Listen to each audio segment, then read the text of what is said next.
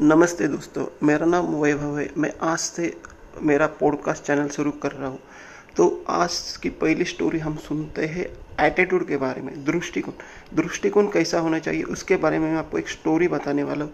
अगर आपको स्टोरी अच्छी लगी इंस्पायर लगी तो मुझे प्लीज़ लाइक कीजिए। थैंक यू चलिए शुरुआत करते आज के स्टोरी का नाम है एक गुब्बारे वाले की स्टोरी है, जिससे हम एटीट्यूड ले सकते हैं। एक गुब्बारे वाला हर दिन एक गुब्बारे बेचता था। जैसे अलग अलग रंग के, उसकी रोजी रोटी के लिए वो मार्केट में जाके गुब्बारे बेचता था। जैसे लाल, नीले, पीले, इस तरह से वो गुब्बारे बेचता था। एक दिन एक छोटा सा बच्चा आके उनको पूछता है, अंकल, ये इसमें अगर मैं काले रंग का गुब्बारा भी उड़ाऊँ तो उड़ सकता है क्या? तो वो बोलता है हाँ क्यों नहीं उड़ सकता?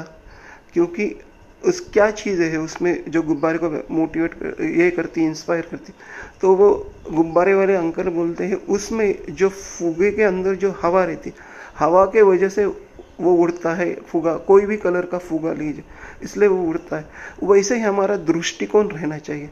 जिस तरह से हम बात करते हैं, कैसा क्या हो गया, मालूम है, आज हमारे इंडिया में, पूरे वर्ल्ड में कोरोना का फैलाव हो चुका है। हमारे पास कुछ काम नहीं ये नहीं, कुछ करने के लिए कुछ आइडिया नहीं। फिर भी अगर हम अपना दृष्टिकोण, अपना एटीट्यूड ठीक से रखें, मालूम है कि हमें अपना दृष्टिकोण इस तरह से रखना पड़ेगा।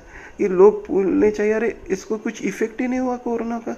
ये बता रहे हैं हमको, जो स्टोरी दे रहा है, ये इसने अलग अलग इसमें भी हम अलग अलग चीज़ें कर सकते हैं। घर में बैठ कर कुछ कर सकते हैं। ऐसा कीजिए कि घर में बैठ कर आप घर से ही बिज़नेस शुरू कर सकते हैं। घर में बैठ कर आप अलग अलग लोगों के साथ चार्ट कर सकते हैं, लोगों को इंस्पायर कर सकते हैं। जैसे आज मैं, मेरा ये पॉडकास्ट चैनल शुरू कर रहा हूँ इसमें मुझे मालूम है आज कोरोना है, मेरे, मैं, हमारे इधर पूरे इंडिया में लॉकडाउन है। तो कुछ नहीं ना, अपना अगर दृष्टिकोण अगर साफ़ रखा अपने पॉजिटिव दृष्टिकोण के साथ चलिए। जो भी होगा, अच्छे के लिए होगा। एक बहुत अच्छी बात टाटा जी ने कही थी, रतन टाटा जी। इस इस इस पे आपको, अगर आपको खुद को बांधना पड़ेगा, खुद को मोटिवेट रखना पड़ेगा, खुद का एटीट्यूड अच्छा रखना पड़ेगा इस साल आप इतना मत सोचिए, कितना प्रॉफिट हो गया क्या होगा, मेरा कितना इंक्रीमेंट हो, ये मत सोचिए।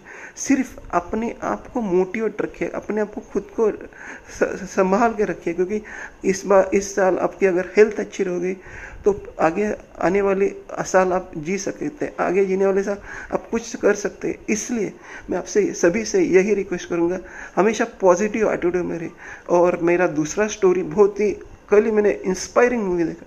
अगर आप सभी लोगों ने भी वो मूवी देखी होगी, जिसका नाम है मिशन मंगल मिशन मंगल के बहुत सारे डायलॉग हमको इंस्पायर करते हैं, हमारा एटीट्यूड चेंज करते हैं।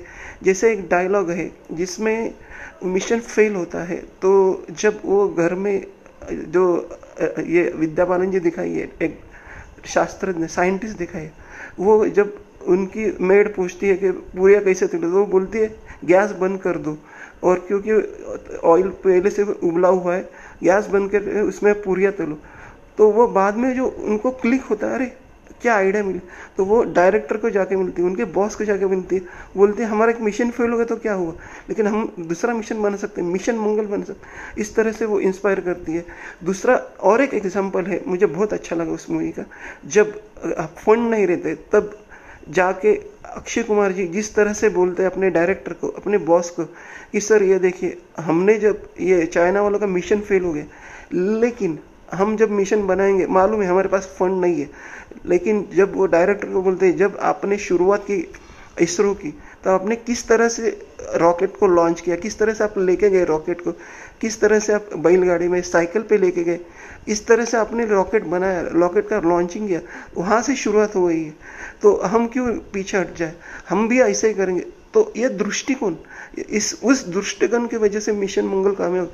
इसलिए दोस्तों, हमेशा अपना दृष्टिकोण अच्छा रखो। मैं, मेरा स्टोरी यहाँ पे ही ख़त्म करता हूँ। अगर आपको अच्छा लगा तो प्लीज़ लाइक कीजिए। Thank you